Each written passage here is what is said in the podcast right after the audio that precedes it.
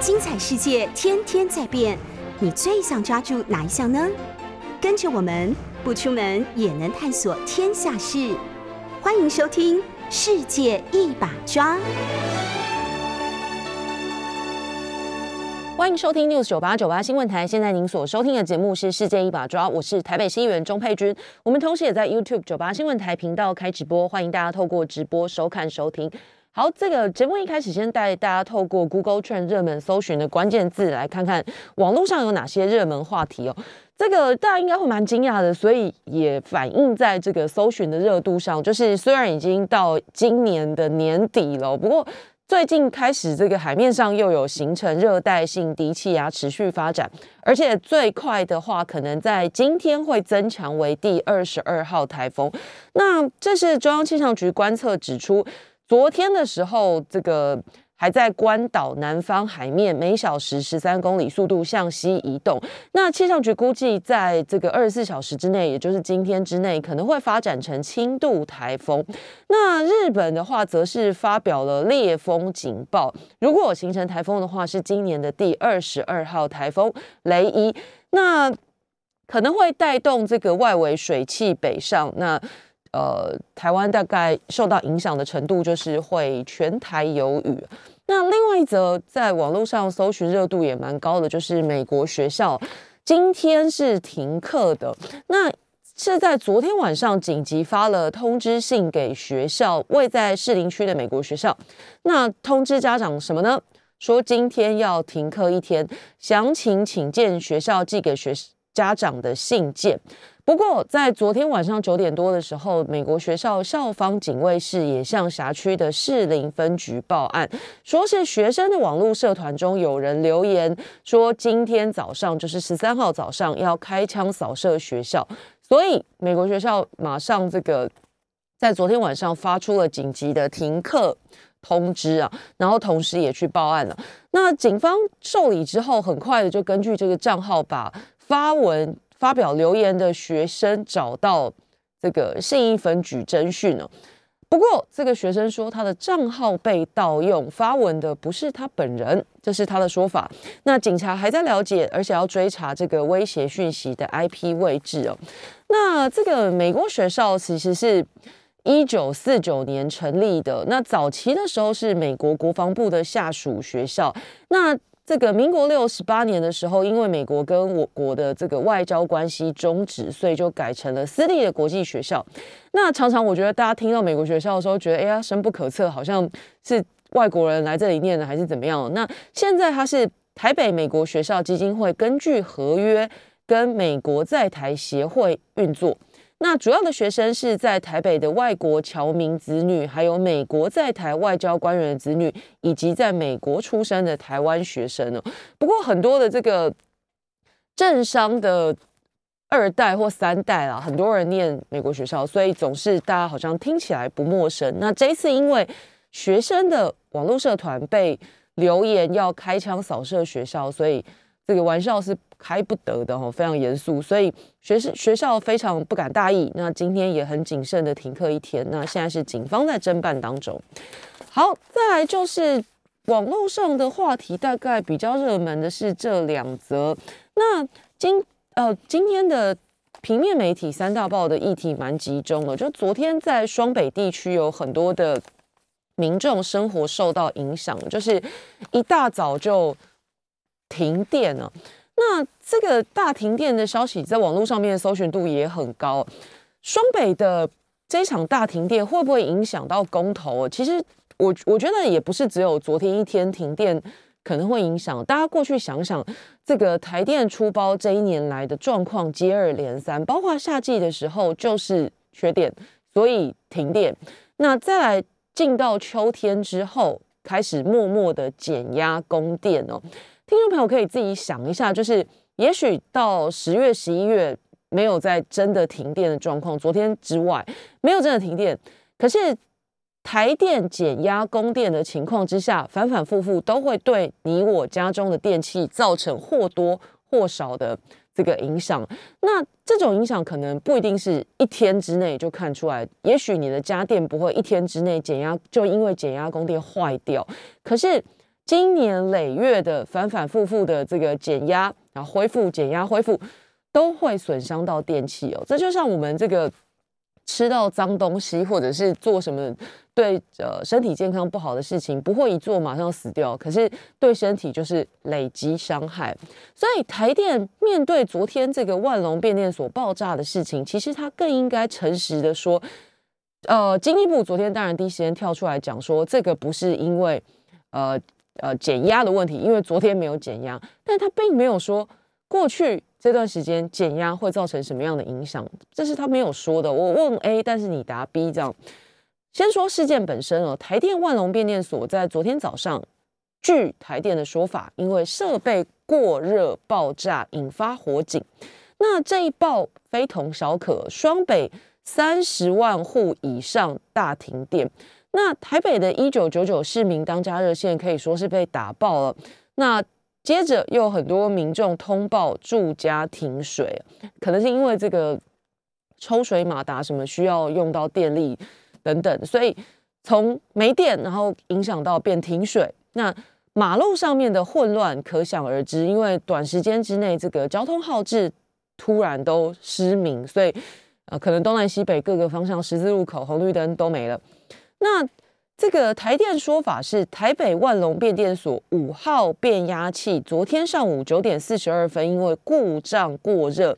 绝缘油燃烧加上变电所谓变变电所是室外型，所以浓烟造成汇流排断路气跳脱，那系统就停电了。所以七张配电变电所还有大风配电变电所木栅深坑。多处二次变电所停电，那台北的文山、新北的新店、中永和、深坑、乌来，超过三十万户停电了。那特别是中和的一座高压电塔底部起火，这是十天里面第三次起火，所以当地的民众就很生气啊，简直就是不定时炸弹。那台电出来的时候，当然又讲说，哎呦，这个是设备老旧发生的问题啦，会有赔偿什么的。但是你仔细去看哦，依照这个营业规章第三十九条规定，停电超过一个小时不到二十四小时的话，是以一天的底度费计算。那一般民宅的底度费是二十度，小商家大概六十度。所以你算一算哦，昨天这样停电搞得大家人仰马翻。民宅如果你是一般住家，大概赔一块钱呢。那如果你是小商家的话，大概赔三点二六元，所以根本就是不成比例哦。你要想一下，这个没办法做生意一个小时，比如说美容院停电啊，大家就干在那里这样，那看不见，也许洗头还可以硬洗。那如果做餐饮的，哇，停一个小时就大家可能客人都跑光了，所以小商家赔三块钱真的是蛮荒唐的。所以台电讲的很好听，说啊。停电我们都有赔偿啊，赔这个显然跟民众的损失不成比例。那更严重的事情是，其实这不是只有停电一天的状况，你可以仔细去想一下，今年所有的各种停电跳电，台电的理由都很好笑。除了昨天讲是这个设备老旧之外，更之前还有什么老鼠咬到电线之类的。今年已经有非常多次这个跳电停电的事件了，所以到底？现在国内的供电是不是稳定？还有电网的安全性到底在哪里？这个都是各界在讨论的关心的重点了。那台电的总经理昨天出来讲了，就除了跟刚刚讲的说啊，这个会赔偿，然后还有是因为设备老旧等等等等等之外，他也补充说，这个综合的部分是因为呃高压电塔是跟万隆变电所是同一条馈线，那万流变电呃万隆变电所。事故，所以电流量瞬间太大，才会让这个中和的特高压电塔也发生火警哦。可是你不要忘了，刚刚已经说了，十天之内中和电塔已经是第三次起火。那昨天你说是因为万隆，那请问前面两次又是为什么呢？所以我就说，台电在这一次的这个呃意外事件出来，还是一样哦，呃，都只答很片面式的切进去的这一个单独截面的。答案，但是他没有告诉你通盘到底发生什么事情了，就是避重就轻啊。简单来讲是这样。那可是电这件事情非同小可，是大家每天都要用到的，所以就有人说这个是不是网络上面说这个双北停电会不会因此烧出公投之火呢？呃，我是不敢这么乐观啦，因为我觉得大部分的民众都很善良哦，对台电的这种设备老旧，所以故障啊，然后起火燃烧导致停电的这个说法，大部分的民众都很善良，所以听到台电有解释就会买单。但是我要提醒听众朋友。看到停电这个问题的时候，你真的是要比较长远的来思考，到底为什么会反反复复有这些事件？你今天当然可以片面式的从十二月十二号这一天来看，OK，那你就是买单台电的说法，因为设备老旧。可是如果你把整个事件拉长远来看，你看往回推一个月或者是一年，你就会发现我刚刚说的台电没有办法拍胸脯跟大家讲。降压供电对任何设备都不会有影响，这是台电没有告诉你的事情。诚如在讨论公投的时候，呃，民讲可能会有很多的说法，说重启核四啊会造成如何如何的伤害，然后告诉你说，哎，那甚至语带威胁的说，那难道核废料要放你家吗？可是他没有告诉你的是，是我们现在有足够成熟的能力处理核废料、安放核废料之外。民调没有告诉你的是，如果没有安定、稳定、安全的供电的话，继续用我们现在台湾用的火力发电，那么空污排出来的各种污染，就是你跟我每天吸进鼻子、吸进肺里面，用我们的身体去代谢的。这是民进党没有告诉你的事。他不断的反复的讲核废料，核废料要放哪，但是他从来不讨论中火排出来的废气去了哪里，因为这是没有办法解决的事情哦。今天他们可以很幼稚的说啊，你这些支持重启核四的人，把核废料带回家，但是我们要回敬他说，那你支持中火继续烧火力发电，那你要不要把废气排到你家？就算他说好，也做不到，因为排出来的这些废气就是散在空气当中，让你跟我吸进身体里面去。在台湾，每年有超过九千人因为肺癌过世，这里面有多少人是不抽烟，可能也很少煮饭？所有的污染源就是来自空气。这件事情是民进党没有告诉你的，是不断说反对重启核四的人没有告诉你的事情，所以。光看这个电力这个议题，如果你只看昨天十二月十二号一天，OK，那你可以接受，就是因为设备老旧。可是你从长远的整个国家的电力政策来看，也许下个礼拜公投之后，多数人还是没有支持这个重启核四，那维持现在的发电方式，那到时候影响的就是我们全国要一起来承担这个公投后果。昨天这一场爆炸停电，当然状况很多，包括我刚刚说的这个号志停了，一时之间很多路口很乱。那还好，这个昨天各地的远景速度都很快，马上就位协助指挥交通，没有造成进一步的意外事故。不过昨天停电也造成这个位在文山区的国家考场停电，考到一半就中断了。那其他的店家也不得不在这个光线不足的状况之下营业，所以其实零星的状况还不少。万隆变电所的这个故障，当然极有可能跟台电长期的降压供电有关啊。这个降压，经济部只会告诉你说，哦，在法规的容许范围之内，但是他不会告诉你，对你我的各种家电设备，甚至对国家的供电网络。有怎么样的潜在损伤？这是政府没有告诉你的事情哦。如果你看国外的例子，事实上在国外是不太敢降频的。可是台湾现在有一半的核电厂是没有运转的，所以缺电危机是血淋淋的正在发生当中哦。那台电就频繁的降压，甚至降频供电了。今年连秋冬这些这个本来应该是用电比较没有那么高的季节。都偷偷的降压，那你就知道这个紧迫的情况了。虽然台电昨天没有降压，但是十月、十一月都有好几次频繁的降压操作。降压会发生什么事呢？设备发热，热伤害的影响也会持续累积哦。所以，虽然你主张台电进一步主张说昨天我没有降压，那我问你之前你有没有降压？我问你之前降压有没有影响供电设备？这都是。经济部没有老实回答的问题哦，那这些这个呃事情都会不断的积累，降压降频，很多设备故障，今年已经状况如此，那接下来明年后年夏天会变成怎么样呢？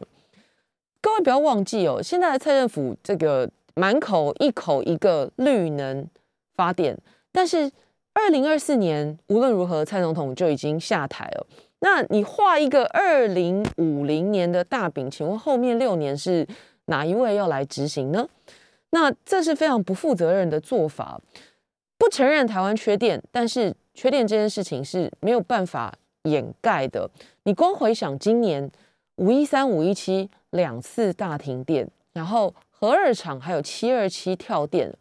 每一次都有台电自己的理由。这一次。又讲了设备故障、浓烟导致系统连环跳，可是这都是台电的说法。如果你要公正客观的看这件事情，那你必须要有第三方来，不是台电说了算了。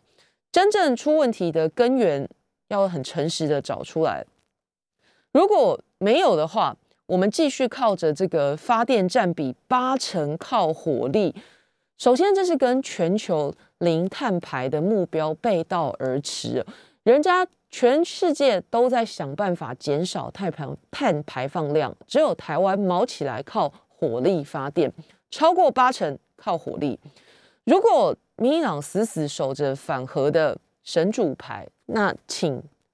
这个负责任的不要再让民众用肺发电了，那你的绿能比例就要跟着起来。可是如果照现在的这种成长速度来看哦，这是一个遥不可及的梦，所以。今天我觉得平面媒体的这个社论六个字写的很精准啊，就是这个呃电照停，但是关照当，似乎就是现在民众很无奈的真实状况。昨天在这个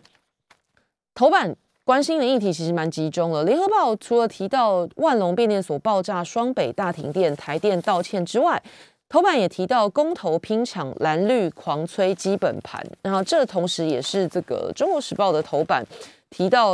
呃，昨天公投是聚焦话题，蓝绿都在拼公投。那中国时报用的标题是这个民间团体，也就是真爱早教公投领衔人潘忠正老师，他引用了日本作家村上春树的名言。在坚硬的高墙和鸡蛋之间，永远站在鸡蛋这一边，呼吁集合所有的鸡蛋投票翻转不当政策，痛斥网军霸凌了。那说到公投，就必须要讲这个。昨天在街道上，除了刚刚提到这一场呃秋斗大游行，包括集结了国民党，我自己也昨天也上街了。那这可以说是四大公投。最后的超级星期天，就是下个礼拜十二月十八号投票之前的最后一个星期天，所以这个蓝绿都有动作。国民党是集合北部的社团大游行，那民进党是固守台南大会师，那显然各自都要努力催出基本盘。那我们昨天在台北办的这一场，我同意 Yes 大游行，都是呃希望民众可以。认同四个同意，然后这是新的民意。另外，这个四个议题其实都是攸关人民的议题哦。昨天我自己在战车宣讲的时候，其实也一直提到这件事情，就是呃，我看到路边其实蛮多民众，那说实在，就是他们很好奇在看，但是也许心中还不太确定礼拜六公投是要投什么，或者是也还没有决定要怎么投。那我觉得。首先，这个观念就是我反反复复过去几个礼拜一直在说的，不要把公投当成国民党跟民进党的对决。虽然民进党一开始的时候操作的轴线如此哦，但是这个四个议题，首先不提说啊，两个是环团提出来的，民间团体跟环团提出来，所以你把它操作成政党对决是一件很幼稚的事情，而且很不负责任。说实在，这个就是在野党跟。所有民间团体认为现在执政政府做的不好的地方，所以提出公投，而且有相当人数支持，所以公投成案可以付诸投票。那你再把它扭成是民进党跟国民党对决，或者是把它抹成这是在野党跟这种民间社团在乱，这是不负责任的执政党的说法。民进党昨天在台南的林默娘公园广场办公投说明会，那据。目击者说，附近道路游览车一辆接着一辆载民众到现场了。那显然他们也发现到这个倒数一周，大咖都出了，总统自己亲自南下，还有这个副总统赖清德一起到台南去了。那蔡总统昨天在这一场游这个大会师的时候，他说什么呢？他说：“哎，哦，是赖清德说的。赖副总统说要把国民党挡住台湾的大石头搬走，这个是他们对于民意、对于上街头的民众、对于公投成案的回应啊，就是在关键的星期天，赖清德副总统说要把国民党挡住台湾的大石头搬走。”我就很想问一问，上街头的人难道只有国民党的人吗？不要忘了，我刚刚才讲的这个真爱早教的领衔人环团的这个潘忠正老师，难道他也是民进党心中的大石头吗？过去最支持民进党的环保团体，包括真爱早教这个上街的这一群人，还有昨天秋豆上街的这一群劳工朋友，过去都是支持民进党的啊。难道现在就因为公投的立场跟民进党左右，就变成他们眼中的大石头了吗？所以，这个为当政者讲这种话是真心很不负责任的，把所有的反对力量都变成他们眼中来乱的、来阻挠台湾前进的，然后都变成一颗一颗大石头。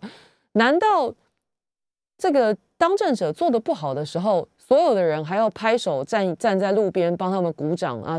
欢迎他们通过吗？这到底是怎么样的威权心态呢？先进一段广告，马上回来。欢迎回到九八新闻台《世界一把抓》节目现场，我是台北市议员钟佩君。上段节目跟大家谈到这个公投最后一个超级星期天，然后蓝绿都各自拼场了。那国民党集结的这个秋豆团体在北部发动了这个大游行。那呃，民进党的部分则是重兵齐聚台南，包括这个蔡总统跟赖副总统都到了台南去。哦其实，在这一场这个公投拼比当中，我还是要跟大家不断反复、反复的说，不管你是支持哪一党，我都建议大家彻底的了解四个公投案的内容之后，十八号再去投票。因为说实在，这四个案子其实都跟民生确切相关的。你的一张选票是决定你跟你的下一代未来的走向了，所以。不要把它窄化成蓝绿对决，这是一件很幼稚的事。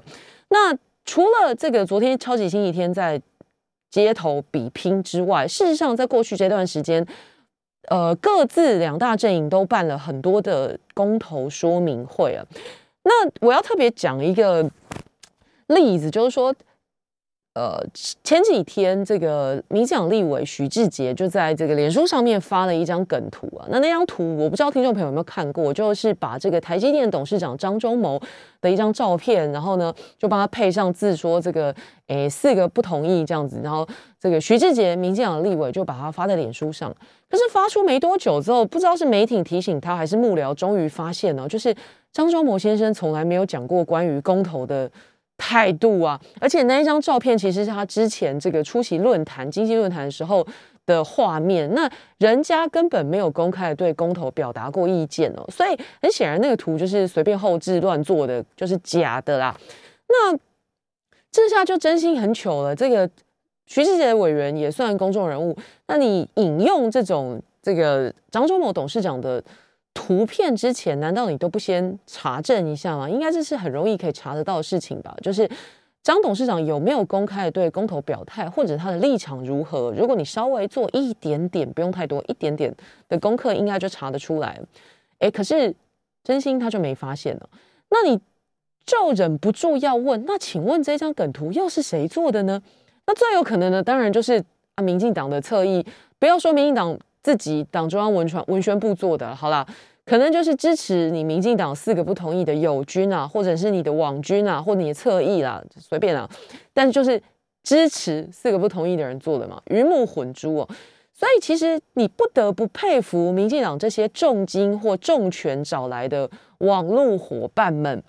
创意之多，还有这个触及之广，连民进党自己人都被骗倒了。我不知道这是不是其中的一招，就是说你要骗敌人之前，你要先把自己人都骗倒，那那那就会很像。现在看起来是蛮成功的，因为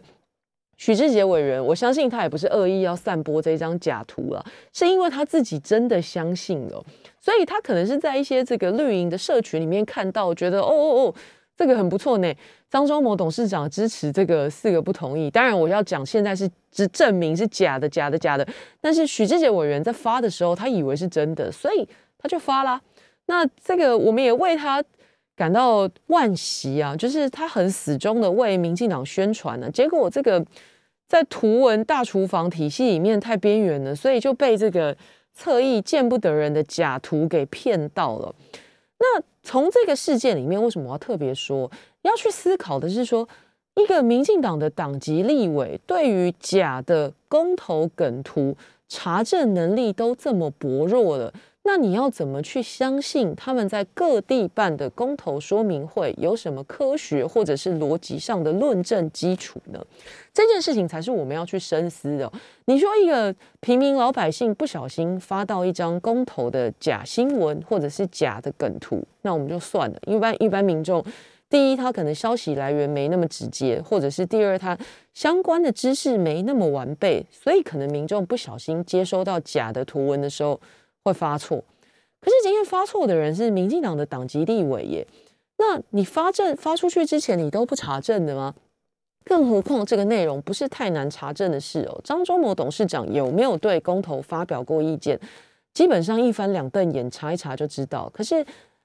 民进党党籍立委对假的梗图还是买单呢？照买单。也就是说，他在绿营的这个图文大厨房里面看到什么东西，他就会收，照单全收。所以我要提醒大家，是从这一点你可以去看哦，他连对假的梗图查证能力都这么薄弱了，你要怎么相信他在全台各地宣讲的时候，巴拉巴拉巴拉讲的那些大道理是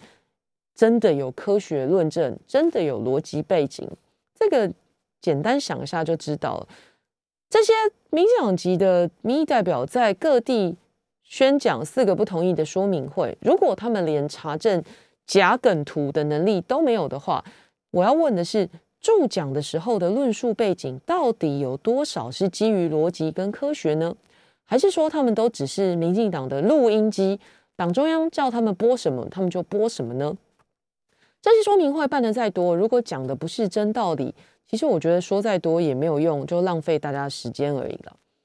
那从公投延伸讨论，还可以想到一件事情哦，就是过去这几个星期，包括上礼拜，我们也很大篇幅在讨论，就是林炳书跟高嘉瑜委员的事。那大家知道这个林炳书这个犯行累累，现在也还在关呢。但是你会不会很好奇一件事呢？过去这些这个羁押禁见的。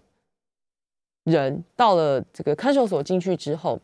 多半啦，不管他是政界名人啦、商界名人，你多半在看到他就是可能就是要提讯的时候哦，有一个这个搭车的画面。那再不然就是可能会听到一些小道消息，比如说啊，今天他在里面吃的菜菜单是什么啦，然后胃口如何，大概就是这些很不太重要的细节的转述，仅此而已哦。不管他是。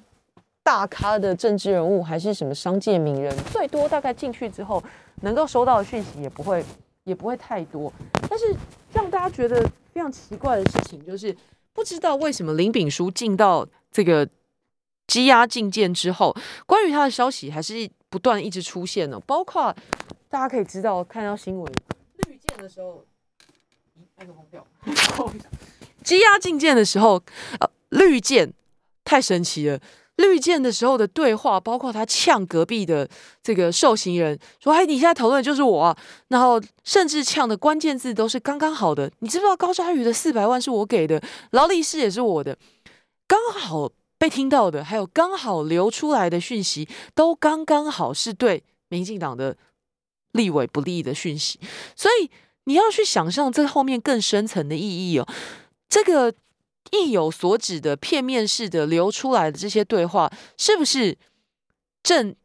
有所图的想要影响外面的世界呢？那又怎么会刚刚好会有人把这些讯息传递出来呢？虽然林敏书的谈话或者说他个人的行为看起来伤害的是民进党，可是，在现在的这个大氛围之下，看起来党即即是国啊，所以会不会？除了动摇党本之外，林炳书的口袋里面装的东西还可以动摇国本呢。除了对民进党的派系有影响之外，会不会影响到更深的层面。所以大家可以去想哦，真的太奇特，怎么会有一个已经积压进谏的人，他在牢里面的一言一行，刚刚好流出来的内容，都是对这个民进党现在的公职看起来是有砍到要害的。那甚至他还讲说啊，这个不要再讨论我了，我。不想要影响到公投，我真心想问他，就是你到底哪里来的这个 本事，觉得你可以影响到公投？蔡总统都不好意思讲他自己个人可以影响到公投，林炳书觉得他自己可以影响到公投，那么是不是他口袋里面装的这些东西，除了动摇党本之外，还可能撼动国本呢？这个只有林炳书知道，但是我们可以从他的谈话发现一些端倪。但更奇特的就是。一个收积压进谏的人还可以有声明，这也是蛮奇怪的事哈。没错，就是在这段时间里面，媒体不断的还可以取得林炳书在里面的一举一动、一言一行，这都是法务部应该要好好查一查的地方了。那公投这个，如果我们想要集中回来讨论到。四个案子的本身，但是你看起来现在就有很多旁线的讨论。我倒是建议哦，除了这个假的图文认真查，法务部也应该很严肃的看一看，到底为什么一个羁押进谏的人可以在里面这个上媒体啊发表声明的管道，比在外面的人还通畅啊？这个问题是蛮严重的。自由时报头版同时也提到了这个呃蔡赖奇遇，就是。一起呼吁投下四个不同意，啊，没有提到秋豆的那一场那还提到疫情让心理健康失调，今年前九个月精神科求诊超过一百三十万人。那当然是因为这个新冠肺炎疫情持续将近两年，很多民众的生活都受到影响，那心理的健康也会失调。那持续性的忧郁症常常是罹患忧郁症没有好的完全，医生说人会变得紧张悲观。那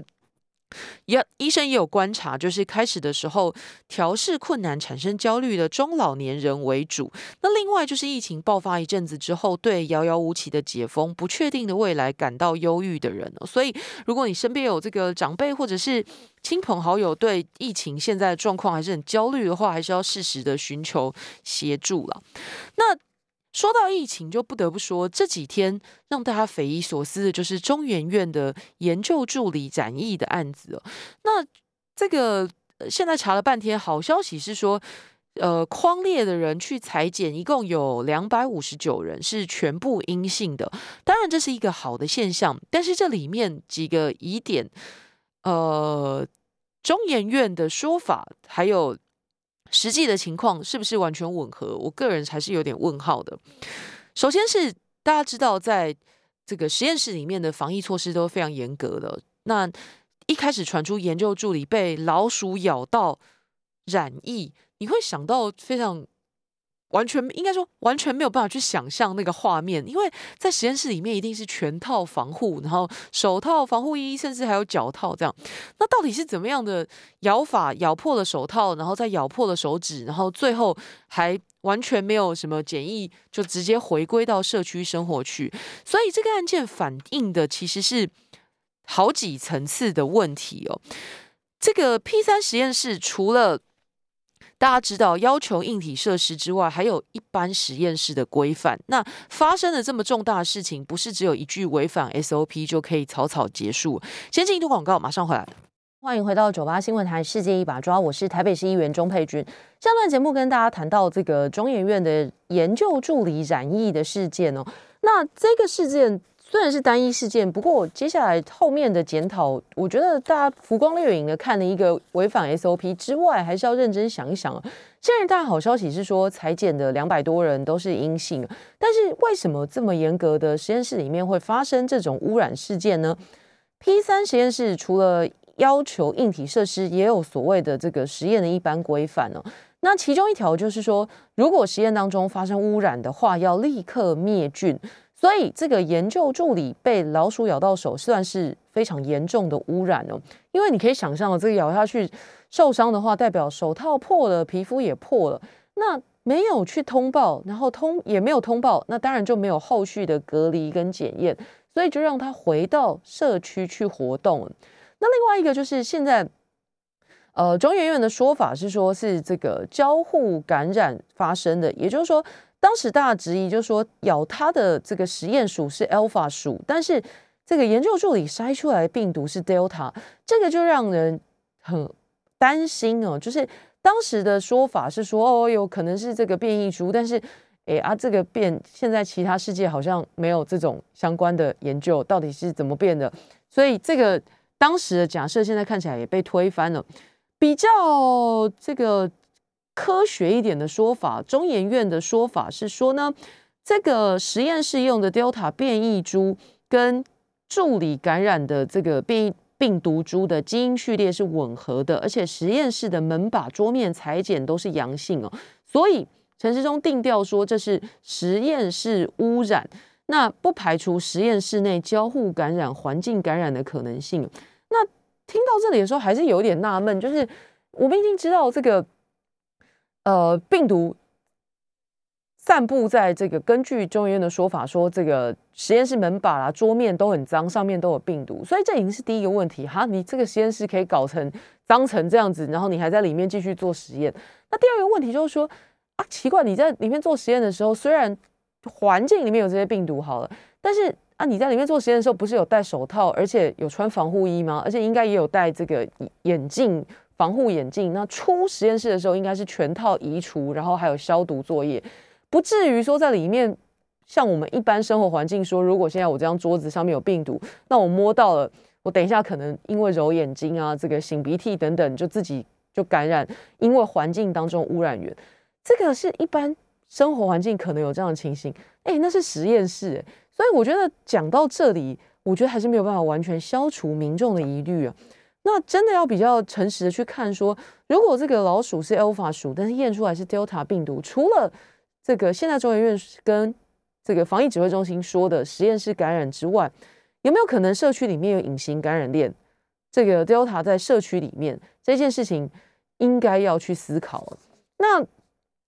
如果再进一步深一点来看的话，春节马上就要到了。今年过年过得很早，就是一月三十一号，大概还有五六周、五周左右，五六周，大概一个半月左右。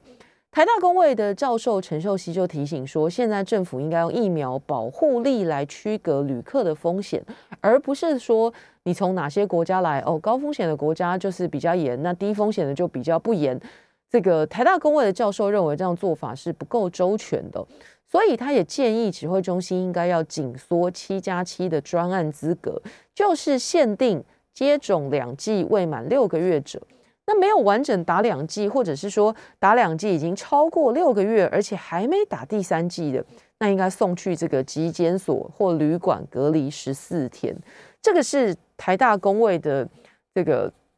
教授陈寿熙的建议哦，他的担心当然是其来有自。除了刚刚说的春节返乡潮之外，听众朋友应该都很明确的感受，你这个公司行号的各种年终聚餐看起来已经都恢复了，包括这个尾牙啦，然后或者是接下来年后的春酒，应该各大公司行号都已经安排差不多，或者是有一些搞不好已经在进行。如果你过的是西洋版本的，可能有耶诞聚餐啦、跨年聚餐等等，呃。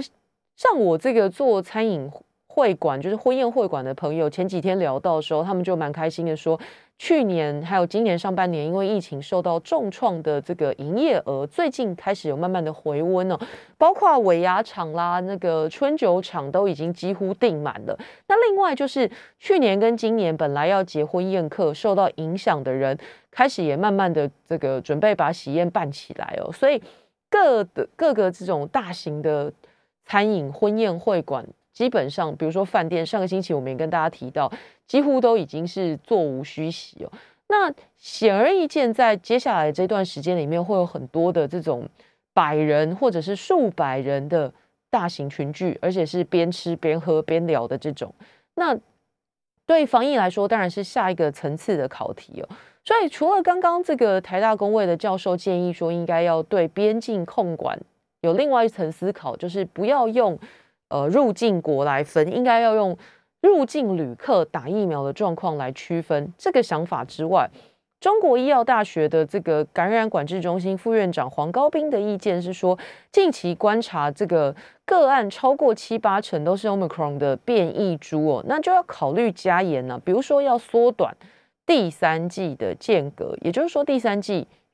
医生认为越快打越好，那就算缩短到时隔三四个月都可以接受，都算在安全范围。但是呢，这时候就有一个新的课题了。最近好不容易看起来比较充足的这个疫苗量，如果第三季又要开打的话，看起来这个数量又会有一点问题了。那原本第二季跟第三季是要隔六个月，指挥中心日前已经把第一到三类的这个民众缩短为五个月，所以第一类的人员十二月底前就已经要打第三剂，就是这个最前线的医护第一类的人员。在十二月底，今年年底之前就要打第三剂了。那其他人当然要再等一等。现在看起来对第三季的规划还不是那么的周全。可是病毒是不会等人的，这个假期也不会等人。那最担心就是两者伴随而来。下个月马上就是这个春节返乡潮了。那边境管控有没有可能在紧缩呢？嗯，我觉得依照现在的疫情来讲，防疫中心感觉速度跟意愿都不会那么快了，所以。民众看起来还是要自己自保比较实在了。好，年底快到了，大家还要提醒大家一件事，就是这个五倍券还没有去领的，赶快去啊！那虽然说过去这一段时间，我觉得大家建议说希望发现金，但是很遗憾是最后还是搞了一个我觉得很麻烦的五倍券，要去邮局领，然后再再再出来花用了。那有一个有趣的插曲是。最近这个行政院长苏贞昌也是到处全台湾跑，就是在宣传这个四大公投。那这个他在十一号，就是礼拜六的时候，讲到这个五倍券政策，我不晓得他是太诚实，不小心把自己心里想的东西讲出来呢，还是怎么样啊？总之他就在现场，我也说不准他是脱稿还是他真心就这样讲。他就说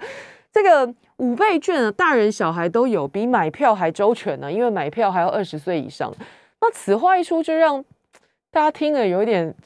黑人问号，想说哦，所以你一开始在野党跟你讲说叫你发现金，然后你就说这个另有考量，还是你真的苏贞昌院长从头到尾心里都觉得是五倍券政策真的是买票，不然他怎么会拿买票这件事情来比喻五倍券呢？就让大家觉得诶，蛮蛮奇特的。是不是从发券的那一刻起，他就已经定调是为明年地方选举的政策买票？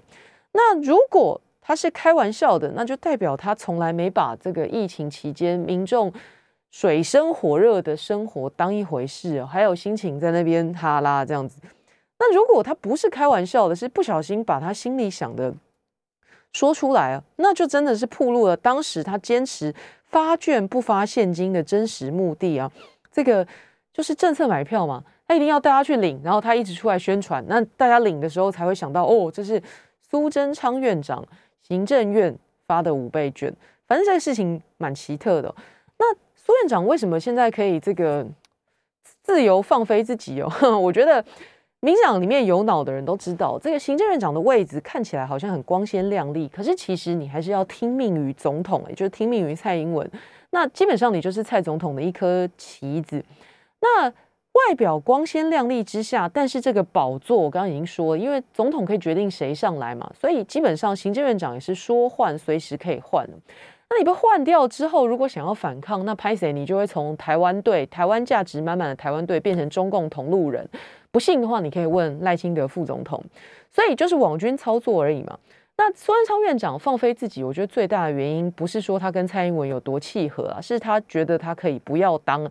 就是用这种死猪不怕滚水烫的态度坐在葛魁的位置之上。因为我想其他啦，任何还珍惜自己政治生命跟前途的人，大概也不会轻易的想要来做苏贞昌这个位置。这也许也是他这个最近自由放飞自己的最大原因。